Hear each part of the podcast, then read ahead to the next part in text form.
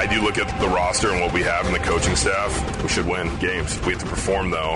We're going to hold ourselves to a high standard no matter what happens. And the defense is going to do what they do. And last time I heard, they can't win if they don't score points. This is the Cleveland Browns Preview Show. Your chance to get an in depth preview of the week ahead in Berea. You're listening to the University Hospital's Cleveland Browns Radio Network. Here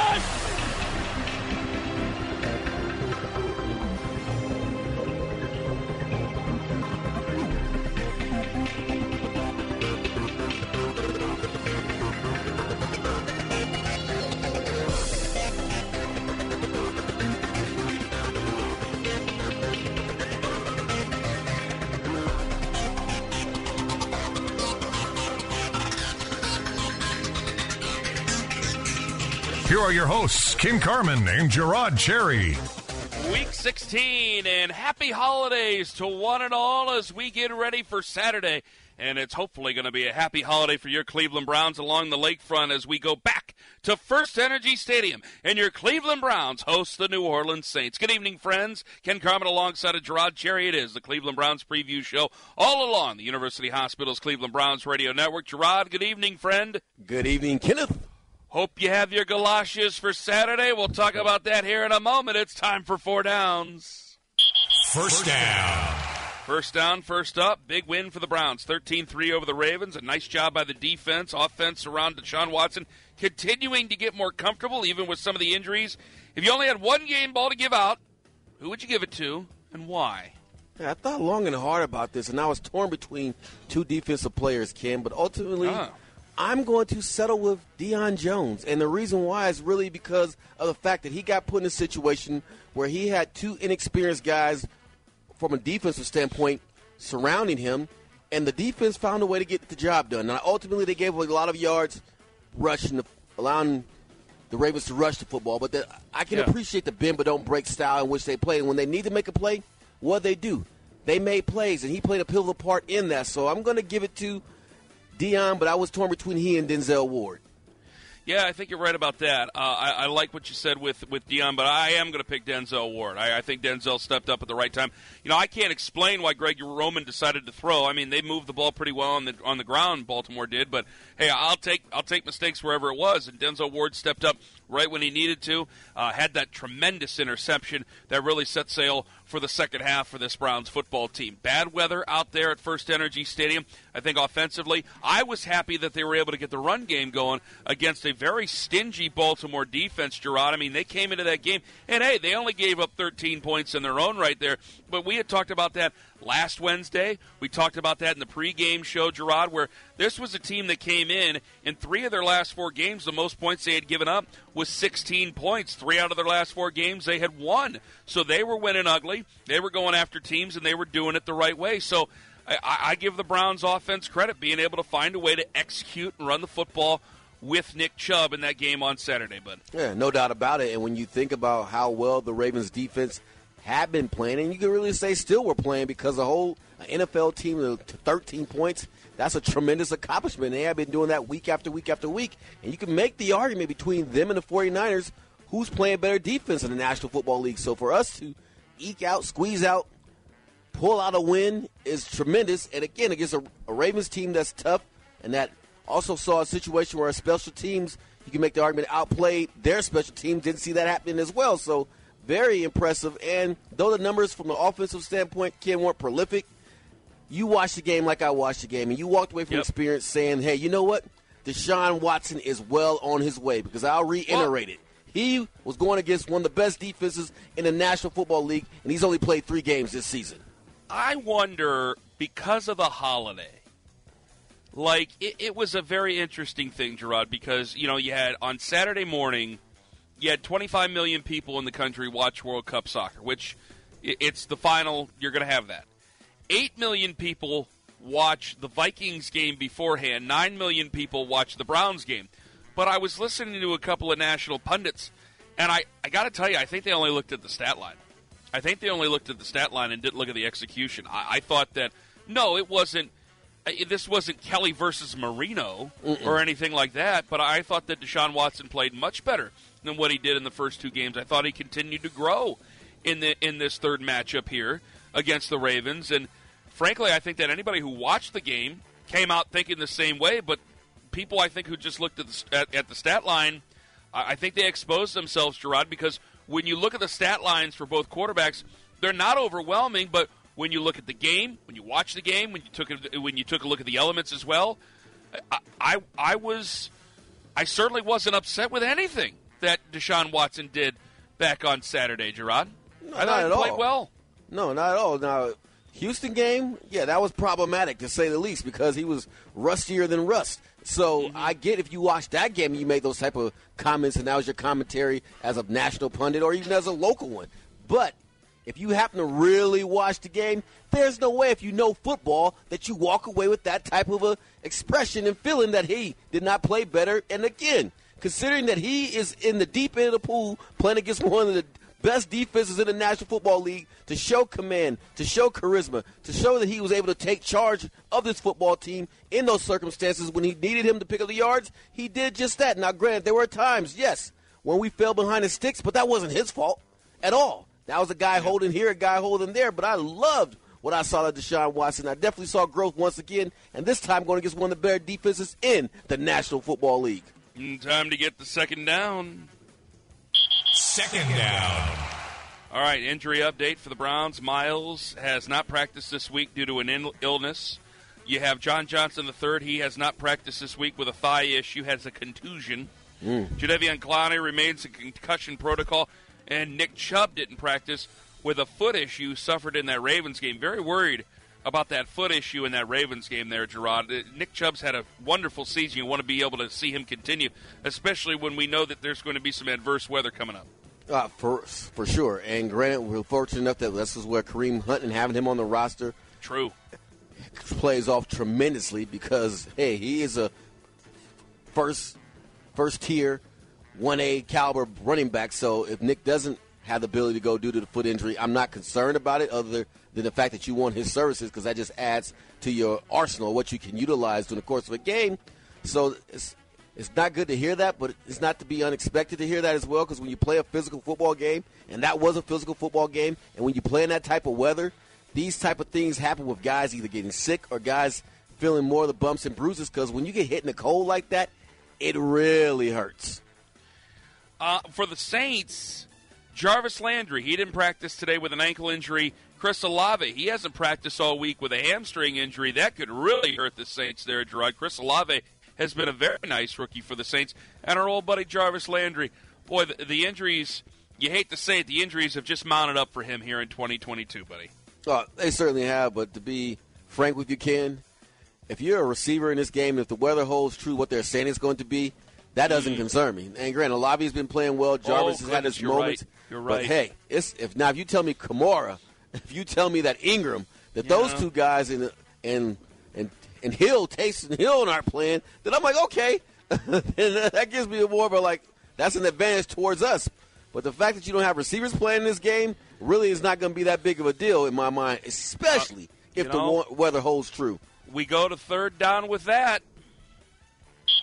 Third down. I'm sorry, I'm sorry, I'm sorry, I'm sorry, I'm sorry. I mentioned Chris Olave and I forgot the biggest storyline going into this one. And I mean it is. It is the weather coming up on Saturday. Browns are ready to embrace the cold. Are the Saints? Because we don't know how much it's going to snow. There's a conversation there. It's going to be cold, Gerard. And, No and, doubt about and, it. and I was making a joke. You look like Shackleton getting ready to explore Antarctica back on Saturday. I, I, I mean, you might look like Ralphie. You might want you no That's the Randy. plan. You might look like the brother. You might look like Randy from Christmas Story on Saturday, buddy boy. Uh, That's going to be a cold one. That is the plan to stay as warm as you possibly can. Let's see. Right now, New Orleans, actually, they got a little bit of cold for them. It's 60, it's 50 degrees right now in New Orleans. That's And cold in New Orleans. And that's really cold in New Orleans. So that's actually almost a godsend for them for them to practice outside. Now, that will pale in comparison to potentially 8 degree or lower weather or below 0 weather. No doubt about that. But ultimately, it's a mindset, and there's nothing you can do to get your mind right for it. It's going to be a shock to your system, and it'll probably take you uh, three quarters to finally say, "Okay, I'm in it. I got to deal with it." And the hard part about it is when you go in for halftime, Yeah. especially if you're losing or it's a tight game, you're Yeah. probably not going to want to come back out. So- On top of that, So chicken broth Yes, no, Yes, does that work? yes. I've heard this. Anything Okay. that can heat up the eternal system, you do. Now, granted, they're not allowing alcohol on the football field, but if you can use chicken broth, use it. Was that some? Did they use chicken broth when you played? No, man, I, I can't stand the fact that all these home remedies and all these smart things that they're doing today, like giving the guys a snack at halftime, like a PB and J, Yeah. or giving guys caffeine, saying Or it's okay. water. Or water. Well, they did give us water. I mean, I can't. uh, There was an era when they didn't believe in that. Exactly. there was an error for that. You don't get no water. stuff. I mean, there certainly was an error for that. Mm-hmm. But these guys, they figured it out. Sports nutritionists had a heavy impact on football. So yes, give this because you're losing salt, even though you're you're cold sweating. You don't realize it, but you burn a lot of energy when it's cold like that. People don't realize it. Think, but nah, you'll be exhausted after a game like that, more so than a hot game. Yeah, I was going to ask you what because I, always I ask you every year because we always have a, a really hot one and a really cold one every year. Which one's worse? Is it the extreme hot or the extreme cold? I always forget. Extreme cold. Extreme cold. Now, depending on what time of year you're playing a hot one, because early on, if it's extreme hot one, you're not in shape, so that's going to mm-hmm. burn you out. But it's just nothing. I mean, you got to run into people. Your fingers are going to get smashed. They're frozen. Your feet are frozen, and that's hard to tackle with the, with those considerations. Extremely hard to do your job. You can't hide from it. Nowhere no, to go. you can't. Nowhere to go but indoors. Um, should this is a great question. Should David Njoku have to wear clothes for the pregame for his own health? Considering that frostbite is for real, Yes. hypothermia is for real, I would say yes, but I already can tell you he's not going to do it. I, I'm certain he won't. David, wear clothes. David, He's got something to prove, Ken. what? What is there left to prove? I'm tough. I know he's tough. Everybody knows he's tough. Oh, well, he wants to make sure you really know it because he comes out there shirtless. I'm like, you already proved it with me last No, week. no one's so- questioning it. No, I'm, not, questioning it. I never it. have been. No. Exactly. My goodness gracious. All right. I I, wor- I do worry about him. I hope he's not out there long with no shirt on. Yeah, He rightfully so. Man, you can't be out there with no shirt on. I'm going to be out there with no shirt on. I promise He's you got. that. He's got to. Come on, David. You got to wear a shirt, sir. Please. Uh, fourth down. Fourth down. All right, real quick. Saints coming into town five and nine. Browns lead the all-time series 13-5.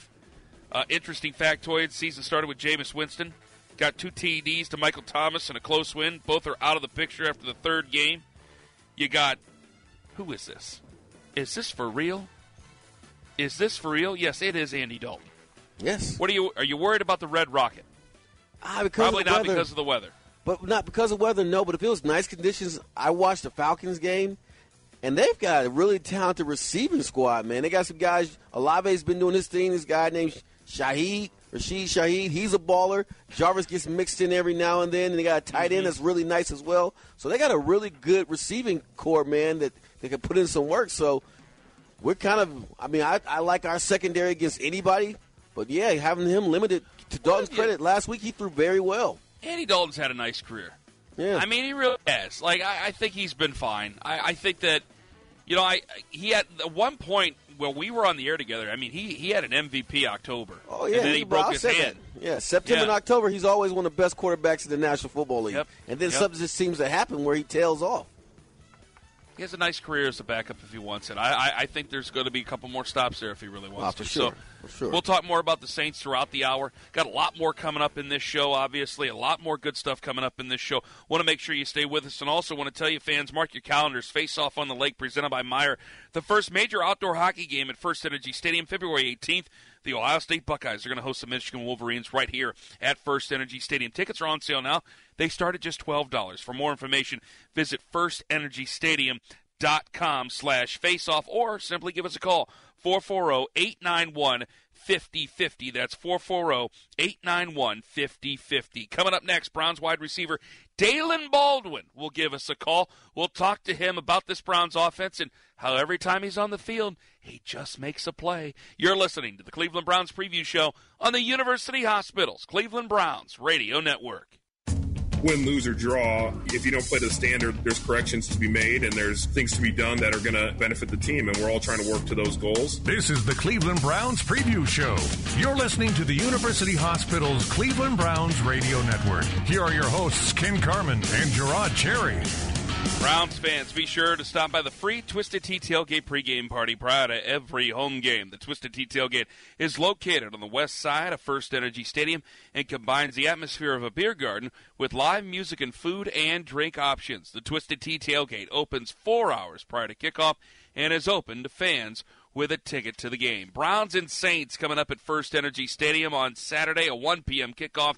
Jim Donovan, Nathan Zegura, and Gerard Cherry will be on the call. You'll be able to talk to Jim, or we'll be able to talk to Jim coming up here in a little bit after we go around the league. Gerard, you know, a big game, weather's a big factor in it. We'll talk about that, obviously. But Saints coming into this, you know, one of the big conversations here, and I, I'm not trying to put the mouth on the Saints or anything like that, mm-hmm. not trying to be nasty or mean spirited, but – there's been a big conversation about that NFC South where the Saints are 5 and 9 and they're still right in the thick of things. Carolina's in the thick of things right now. Tampa Bay's right there at the top of things. I mean, there's a lot of different conversations to be had about the NFC South. Do you think though that it's maybe an overreaction because the South has not been quality? It seems like every year there's it's a cyclical thing and it seems like every year there's one division that just isn't up to snuff with the other ones? Ah, that's a good question because I'm not sure how to qualify overreaction. Because when you think about what's taking place this year, it was clear and present that last year the worst conference in my mind was the NFC East, right? Yes, yes. And you would make the argument this year that's the best conference in the NFL. Well, but that that's that's what I'm saying. Like when mm-hmm. people look at conferences and they go, "Ah, oh, this is a terrible conference," or excuse me, a, a, a division, division, I should say. Right. And I go, "Well, it's just cyclical." I, I like and I think for a long time, you look at where the Browns were in the AFC North. Now this year, it's it's been I think a little bit different because of injuries there, but it's been the top division or one of the two top divisions in the NFL for quite some time. It goes without saying that at one year there's going to have to be a time where it's not the very best division in football, but it seems that the NFC South, the AFC South, the NFC East. I remember at one time, remember before you and I were even on air together, when what the, the, the Seattle Seahawks rolled into the playoffs at seven and nine in a what we called bad NFC West. It feels like heresy to say that the NFC West is a bad division anymore. I, I just think it's a little bit of an overreaction. Right, and and you're right. There's an ebb and flow to it because some years, now we're talking from a conference perspective, AFC is more dominant, the NFC is more dominant. But mm-hmm. from a divisional standpoint, it's hard to make that assessment because of what we just experienced. Because again, the NFC East was horrible last year in my mind. Granted, yeah, the Eagles. Well, it wasn't your mind; it was everyone's mind. Yeah, yeah, you're right. I mean, they eked into the playoffs and didn't do much of anything. But look at them this year. So it switches up, and maybe because of the poor play and the disrespect that these teams get in the off season, that makes guys hungry again because they don't want to hear the ridicule. So that might be what plays a part in it because ultimately we know this. Guys are highly talented, but are they mm-hmm. highly motivated and are they well coached? And if you start getting those things, you're more than likely going to win football games. Well, I, I tell you, I, I got to look at it in a couple of different ways here with that division and how difficult it is because is Jay, I want to remember. Now, I like Jalen Hurts. Is Jalen Hurts in year two or year three? I believe he's in year. I want to say I want, three because I want to say he's in year three, but he might be in just year two it as a full time starter, right? I want to say he's in year two as a full time starter. You starter, right? The, yeah, because you look at where the NFC East was last year. They jettisoned their coach last year with the Giants. Then they bring in Brian Daboll. Mm-hmm. New look, new feel. I think that's a team that's overachieving this year. Now they're going to have some changes they have coming up. Uh, the Commanders are in a much better position than when I think a lot of people thought that they would be. Jalen Hurts is in his third year. Mm-hmm. Um, I, I, think a lot of people think that the Commanders are in a much better position than we thought they were going to be. The the Cowboys, you can't count on them year to year. One year they're five and 10, or five and 11, 5 and twelve, and the next year they're doing really well. And even this year, I mean, at right. ten and four. It's going into the record. weekend, right? Yeah, but a lot of people don't take them that seriously. How can you though, consider they, how they lost to Jacksonville? You can't exactly, but, exactly. But here's the thing, though, that we also have to put out there is that this time of year, that's games 13 in particular, uh-huh. 14, those are the hardest games because it's almost like, where are we? I mean, and a lot of times, especially if you have a, a, a divisional rival on the horizon, like the Cowboys have with the Eagles this weekend. Yeah, I can see how you look past the Jacksonville and start saying, "I'm going to save myself," because they dominated that game for the most part, Ken, and then decide to give it away. Oh, I, I, I totally agree with you with that. And, and I mean, haven't you found the Cowboys to be guilty of something like that in the past? We'll talk more about them coming up uh, in around the league. Looking at the Browns, how did you think? I know you gave Deion Jones your game ball, the linebacker Deion Jones. How impressed were you with the linebackers, considering?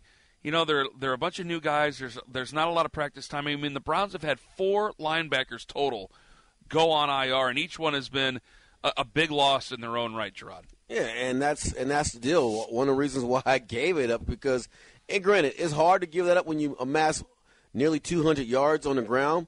But it wasn't just the linebackers at fault with that.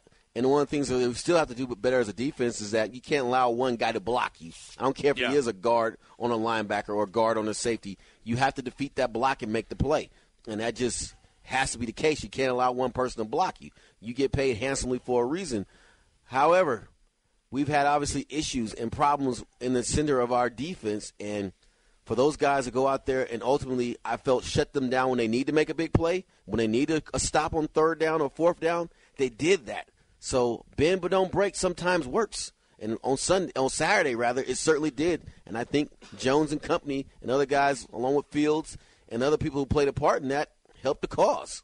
Running game is going to be a premium coming up on Woo-hoo. Saturday you know it, and I know it. Now we, will see if Nick Chubb's able to go. We hope he's able to go. If not, Kareem Hunt, uh, Jerome Ford uh, will be a part of that, and, and D'Ernest Johnson will be a part of that as well. I know you're a big fan of D'Ernest Johnson.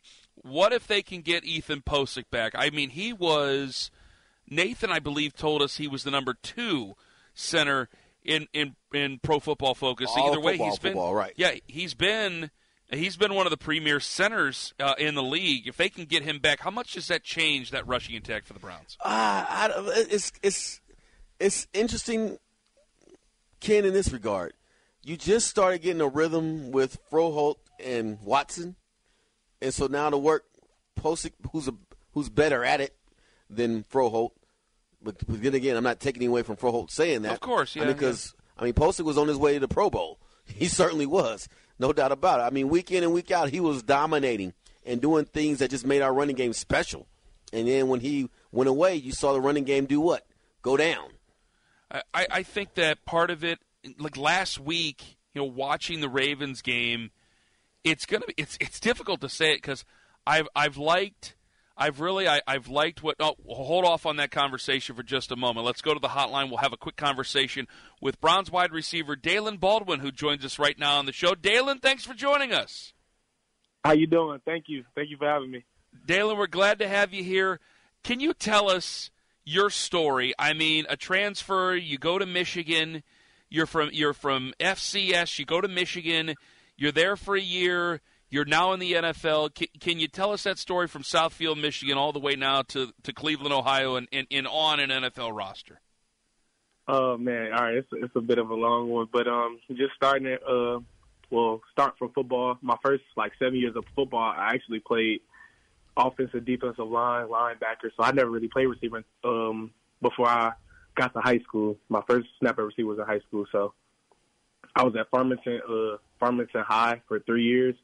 Um, had a little bit of success there, very little, very minute. I was really working, just really just working hard. Met some good mm-hmm. guys on the way, like David Reese, um, who played who played at Florida. So just some guys that uh, like mentored me and kind of like helped me push forward a little bit. Um, shortly after that, um, I transferred to Waterford my high school. Had a all right senior year and still ended up with one offer, one Division one offer from Morgan State, and um, that's where I went out of high school. So I went to Morgan State out of high school. I was there for two years. Um, my, very, once again, very little success um, there, like a hundred, like 200 or 300 yards in total. My my first two years there. Um, I had three coaches while I was there. After my second coach left, I left, and I went to um, Jackson State. I went down there with my wide receiver coach, Coach Ryan Dickerson. Uh, going down there was was uh, was pretty uh, pretty different experience. Um, I did have to sit out my first year, so I didn't play. So I was just working hard, training, lifting lifting crazy like four four three or four times a week during the season because I had nothing else to do down there, and um, my coach actually gets fired, so I never get to play for the person I actually follow down at Jackson State. I never got to play it down for him, and uh, shortly after, um, Deion Sanders gets hired, and I'm excited. I'm like, all right, cool. This is this is definitely going to be an opportunity because he's going to bring a lot of attention. So, um, how many times? that- can I ask I'm you sorry, real quick, ahead. Daylen? How many times when you mention Deion Sanders in an interview does it just turn into Coach Prime? Man, it, it, it's been it's been quite a few. I just I really I don't try to shy away from it, but it's like I just try to like go ahead slide past it. So it happens quite often though. Go ahead. I'm Rod, just gonna sorry. keep going, man. I'm into the story. Yeah, tell tell us about Michigan Yeah. there, Daylen, if you can. All right. Yeah, so I was I was I was about literally about to get to it. So I uh, played a season at Jackson State. I had 600. I had 570 and like seven touchdowns in six games. Had a really good season there. Uh, spring season. It was a spring right after COVID because everybody's season got pushed back. So yeah. after that, uh, I, had, I had the transfer portal. I get recruited by Ohio State, Penn State, all the bigger schools. Then when they offered me, everybody started offering me. So like in a two week span, everybody in the country was trying to call me and have me come visit. I ended up choosing Michigan after I had went. I knew one of the coaches there, uh, Coach Ron Bellamy. I knew him already, and it just seemed like a good fit. And I was close, uh, close back to home. Uh, there, uh, I went through some ups and downs there. Um, the the difference between how smaller schools are are pra- like practice and everything is a little different for was a little different for me personally, knowing that like just coming from uh, smaller schools like Morgan State and going to Michigan, the di- practice was different. So it was ups and downs of just like getting through practice even sometimes. Then the how every how everybody wanted, how the coaches wanted things, it was just a little different for me. So I had some ups and downs there. I played. I didn't play as much as I would would have liked to for sure. Then um, also we were a run heavy team, so I didn't get the stats that I wanted or anything. Then from there on out, I just kind of just kept my head down, kept working. Once I um, once the draft process was over and the draft ended, and uh, two days later or three days later, I got signed. Um, I went to a rookie minicamp with the Giants for three days. They didn't keep me. They didn't pretty really keep anybody. And um, shortly after that, probably like I was at home for about a good two months. Then um, Cleveland called me for a workout, and I just kind of didn't look back. It was about a weekend at camp. Uh, once I came in, um, they I did real well during the preseason, and uh, I actually got an injury, which I actually thought I was going to get cut. I had a, a concussion during the Eagles. Like after we played the Eagles, at the end of the Eagles game, I got a concussion. I thought I was going to get cut. Like just I was talking to my mom, like I was like sad and everything, and it ended up working out for the best, and I and I ended up getting a spot on the practice squad from from there. Just take try, just trying to take advantage of my opportunities.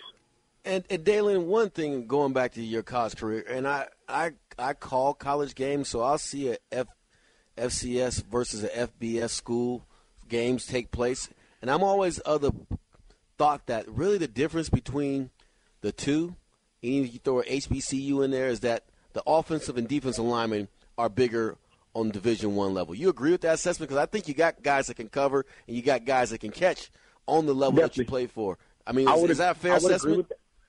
With that. Yes, I would agree with that. The the difference between the difference between any teams or anything is the attention to detail, though. That would be the biggest thing coming from a smaller school. The attention to detail. There's Mm-hmm. a name. Like when I was at Michigan, there was a name for every little technique. The attention to detail is, is the difference between winning and losing. So that's the difference between being good and a great team. You know what I'm saying? Mm-hmm. Daylen But that was another big difference. Daylen, we can't thank you enough for the time. Oh, I, I know you're pressed. I know we're pressed. We wish you every bit of success. Every time you're on the field, you're making a play. So we're looking forward to seeing what you're you. doing in the future. Happy holidays to you. Happy holidays to you as well. You have a great night. You too. Daylen Baldwin joining us on the hotline. Fantastic stuff to hear from him. What a wonderful young man and what a wonderful story that is. Fans, be a part of the most passionate fan base in the NFL. Join the Browns season ticket member wait list today for the best chance at securing tickets for all home games and future seasons. Don't miss out. Go to clevelandbrowns.com slash tickets or call 440-891-5050 to reserve your spot today. We'll go around the league when we come back. You're listening to the Cleveland Browns preview show on the University Hospitals Cleveland Browns Radio Network. This is Browns kicker Cade York. This is Browns quarterback Deshaun Watson. This is John Johnson, and you are listening to the University Hospitals Cleveland Browns Radio Network. University Hospitals is your hometown medical team and official healthcare provider of the Cleveland Browns. Browns fans get to First Energy Stadium quicker on Saturday with Express Access presented by Root Insurance. Enroll for free today to enter through exclusive lanes at each gate. Plus, each game you use Express Access at First Energy Stadium, you'll be automatically entered for a chance to win a Browns autograph item. Go to the tickets tab of the Browns mobile app to learn more. All right, Gerard, we have to go rapid fire. Away we go. First off, what was more incredible, the Colts blowing a 33 point lead against the Vikings or the Patriots blowing the end of the game against the Raiders? Recency bias. Patriots, Ooh. that play right Ooh. there will go down in the history as one of the most asinine, make no sense, doing too much at one time plays in NFL history. Still don't. I mean, the guy took credit. I mean, he took the blame. But gosh, how do you make that decision? I still don't get it. Very poorly. You make it very poorly. You make a very poor, hurried, rush decision. I, I, you know, I, I got to blame Jakobi Meyers. He's the one who did it. Yeah. Ultimately. What was Rhamondre Stevenson doing, just p- pitching it off? Because at that point, it, I, I swear to you. Now, I'm, I've never been on the field in that, like in an NFL capacity, obviously. Uh-huh. But what I'm thinking is the second Rhamondre Stevenson tosses it to Jakobi Meyers it turns everything off. It turns, hey, right. this is a tie ball game. Well, let's have some it fun. turns that off. Like right. exactly. Like to that point. Like if you're down by one, have at it. But I, I think when he pitched it back, I think everybody just lost their heads right for a moment. I, and you know what? I never thought from that angle, Ken. Thank you. Yeah. You just a light bulb went off in my head. So there, so a mental shift took place. That okay, if he's pitching this, because you know how J.R. Smith said that he, for the life of him, thought the score was one thing when it wasn't. Yes. Yes. so that same phenomenon must have taken place where they're like, okay, we must be trailing it because he just pitched the ball to me. Because it exactly. was not, it made no sense for him to pitch the ball to him. You're you just going because you've done this. Uh, I'm sure Jakobi Meyers has been in that situation before. You're just in scramble mode, right? And you don't think. And then if you're down by one and you toss it back and Chandler Jones is there, whatever. But it's a tie game, and remember, it might have felt like it was already like you were down because of the terrible call that happened beforehand to tie the game up in the first place. So it, I I can't. It was just it was spellbinding. I do know some Raiders fans, and I said, okay, well, you guys have had terrible luck all year. There At you least go. you had some luck. so there you go. And that is a very quick segment of Around the League. We'll do it a little bit longer coming up next week. But joining us next, the great one, Jim Donovan, will join us on the show. We'll take a look back at the Ravens game and the win over Baltimore and look ahead to a cold, hopeful victory against the New Orleans Saints on Saturday. You're listening to the Cleveland Browns preview show on the University Hospitals Cleveland Browns Radio Network. This is the Cleveland Browns preview show on the University Hospital's Cleveland Browns radio network. Here are your hosts, Ken Carman and Jerod Cherry. Kickoffs at 1 p.m. on Saturday, but we'll be on the air with you coming up at 9 a.m. on Saturday. Browns game day, myself and Jerod Cherry. The man on the call for the 1 p.m. kickoff, Jim Donovan, who joins us right now on the hotline for the Browns and the Saints coming up this week. Jim, thanks for joining us. Hi, guys. Good to be with you. Wonderful to talk to you, Jim. First off, we got to go over that win over the Baltimore Ravens. Nicely done on the ground with Nick Chubb. Nicely done, you know, getting the job done with Deshaun Watson. Defensively, getting the job done against Tyler Huntley. What did you see down there on the field? Yeah, I, I have to tell you, Ken, I, I didn't know what to expect going into the game. I mean, you wonder, you know, in the after effects of the Cincinnati loss, how are the Browns going to play? And I knew Baltimore coming into the game really needed the game because they're in that tight race in the AFC North with the Bengals. Um, but the Browns came out, and I thought defensively, though they gave up rushing yardage, but everybody is giving up rushing yardage because the Ravens are really good running the football. But when it came time to make a play, whether it's on third down or come up with a big play like Denzel Ward's interception and John Johnson III's fumble recovery, they were right there and did it. And I think offensively, they just did enough. You know, they didn't turn the ball over. Uh, I thought Deshaun Watson down the stretch kind of nursed the lead the right way, handled the offense very well, and the really good sign late in that ball game was to see the Browns running game really click again because it's been missing for various reasons the last couple of weeks. But I mean, they ran out the clock, and that's a really good feeling. And Jim, one could argue since Deshaun Watson's return, the defense, the special teams has been playing better. Can you attribute that to Deshaun Watson's presence, or just simply these guys are starting to figure some things out? How do you see it? Well, yeah, I don't know. You're right. That's good. It's taken a long time for them to figure it out. I'm glad if they have, uh, they're finally there. I think everybody has been a little bit more on point uh, with Deshaun Watson coming in. I think there was a level of excitement, and I think everybody wanted his appearance at the, as the Browns starting quarterback to go well. So suddenly, I mean, the defense is playing well. I mean, they did really well down in Houston. And I think for the most part, played very well in Cincinnati. The special teams came up with a big day in Houston. They came up with a blocked field goal in the game against the Ravens, and uh, you know did a really good job, I think, in that game too. So I think team wide, I think everybody is really on point to play a little bit better. Plus, I think they realize that you know Sundays are, and now Saturdays, you know, they're getting few. Uh, you know, we're getting scarce at the end of the season here, and everybody wants to improve this record. And Jim, it's no secret the weather is supposed to be horrific on Saturday. With that in mind, it's just simply come down to one: can the Saints adjust to the weather? And it's 50 degrees right now in New Orleans, so they're getting some semblance of what they would consider cold weather. But at the same time, is this going to simply be an old-fashioned who can run the football better and not make mistakes type of a game in your mind? You know, I think so, Jerod. I really do. I think it's ball security, run the football. Um, I think you know when they come out for their pregame warm up, they'll get a pretty good idea of what they're going to be able to do in the passing game and what they're going to be able to do in the kicking game. Uh, which you know you wonder is that just going to be wiped out completely because with the you know the wind gusts that they're talking about and forecasting for Saturday, I mean I just can't imagine being able to really kick the ball that far and you know, even if you have it with the wind. I mean, and with the temperatures being what they're forecasting, that ball must it it, it has to feel like a rock at that point in time. So I really think it's back to the basics. I really do run the football uh, and ball security. Don't turn the ball over. And if you can do that, you probably have a fighting chance to do this.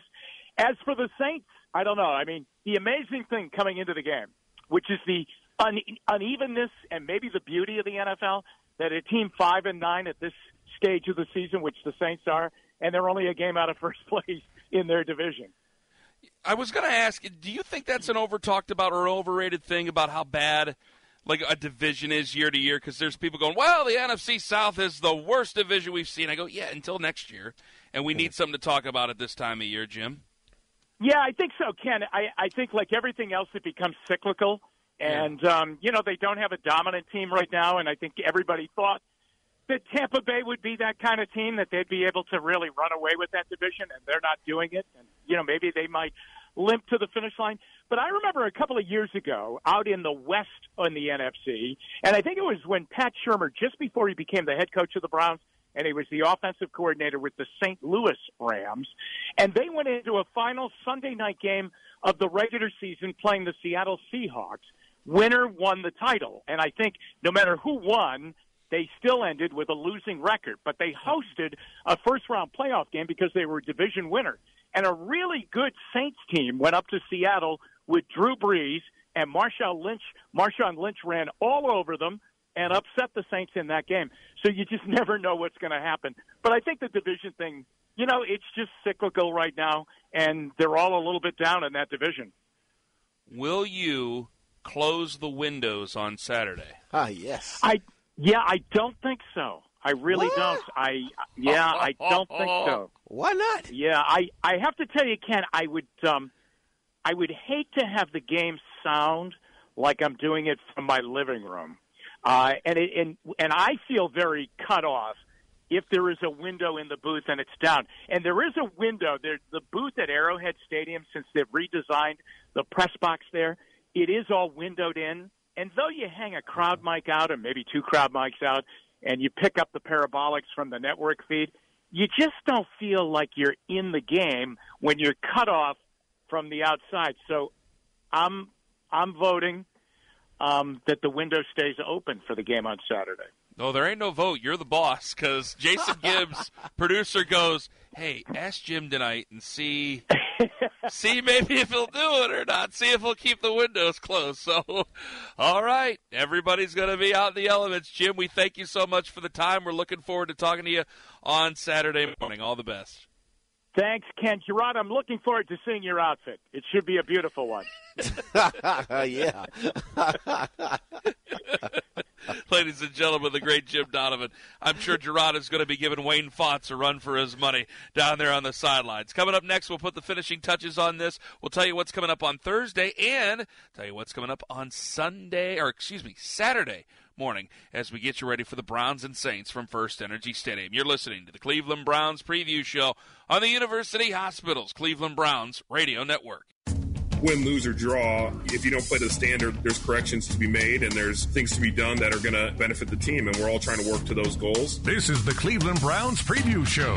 You're listening to the University Hospital's Cleveland Browns Radio Network. Here are your hosts, Ken Carman and Jerod Cherry. Saturday's the day, 9 a.m. Browns game day. Jerod Cherry and myself, 11 a.m. Browns kickoff show with myself, Andy Baskin, and Tyvis Powell. Then 1 p.m. kickoff with Jim, Nathan, and Jerod from First Energy Stadium. Fans, make sure you tune in Thursday night, 7 p.m. The Kevin Stefanski Show, all along the University Hospitals Cleveland Browns radio network. It'll be coach and Browns punter Corey Bojorquez, who will be joining Nathan Zegura and Jerod as the guys count down to Saturday's matchup against the Saints. Jerod.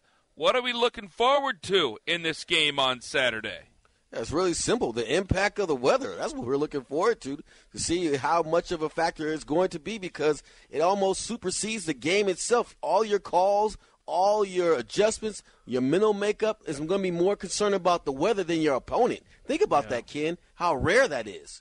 It is going to be something where it's it's such a dramatic distraction and I don't even know if it's a distraction. I think it's I think it's an opponent. I think I think the weather itself is a, is an opponent in this, isn't it, Jerod? I mean, yeah, exactly. This is, Two front This war. is the stuff of legends. Yeah, I mean, you're playing against the weather, and I think, I mean, honestly, you're playing against your own your own will in, in a game like this. I mean, this this is the type of games that'll make you quit. Um, freezing outside, dreadfully, dreadfully cold. Wind's going to be whipping at about 60 miles an hour. I mean, this is just. I mean, there are guys here who are from the SEC who have never experienced cold like this, and Jerod, they may never experience cold like this ever again, depending no. on how their careers may work out. I mean, this is going to be something. Or in life. exactly. You know what? You're right about that. I mean, this is. This, this is something that, that that is dramatic. I mean, you've been here for a while. You've experienced it. I, I am born here. I, I I've experienced it my entire life. Usually, usually you get about one one week where it's right, below brutal. zero in a February, right. but man, not not all right on Christmas Eve. This is going to be uh, this is going to be an interesting situation coming up here. I say run the football. Uh, if it can't be Nick Chubb, we hope it can be Nick Chubb. But if it can't be Nick Chubb, I think it's I, th- I think it would be safe to say Kareem Hunt is going to yes. get a nice amount of carries.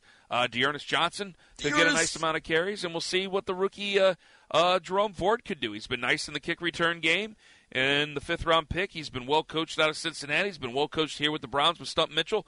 We'll see what he can do in this football game coming up on Saturday, Jerod. Defensively, reading those keys, they're going to be trying to run the football at you as well. So at least we might not be out in the elements for very long because th- that clock's going to be moving. And you know what? I'll encourage it. No, I want the cleanest football game that's ever been played in life. No timeouts. No, no timeouts. timeouts. No penalties, and run the ball. No penalties. No penalties. Matter of fact, don't even take commercial breaks. anything above anything above the belt is fair game. We will be talking to everybody coming up at 9 a.m. Browns game day with Jerod Cherry and I. Then 11 a.m. it'll be the Browns kickoff show. 1 p.m. kickoff with Jim, Nathan, and Jerod. Make sure you're listening Thursday night, 7 p.m. The Kevin Stefanski show. Coach and punter Corey Bojorquez with Nathan and Jerod. A big thanks to our executive producer Jason Gibbs, always doing fantastic. Technical producer Meredith Kane and associate producer Connor Lawrence for my good buddy. Jerod Cherry. I'm Ken Carman. Thank you for listening to the University Hospitals Cleveland Browns Radio Network.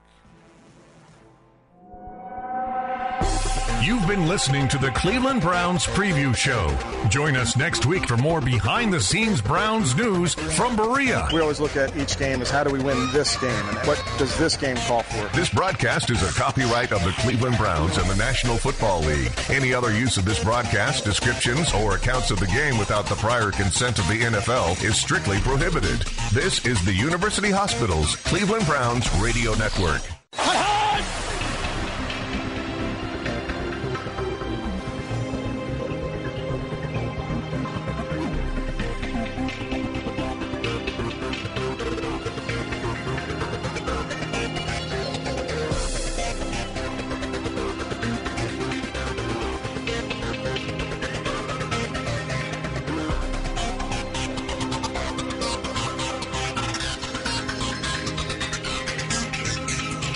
is the University Hospitals Cleveland Browns Radio Network.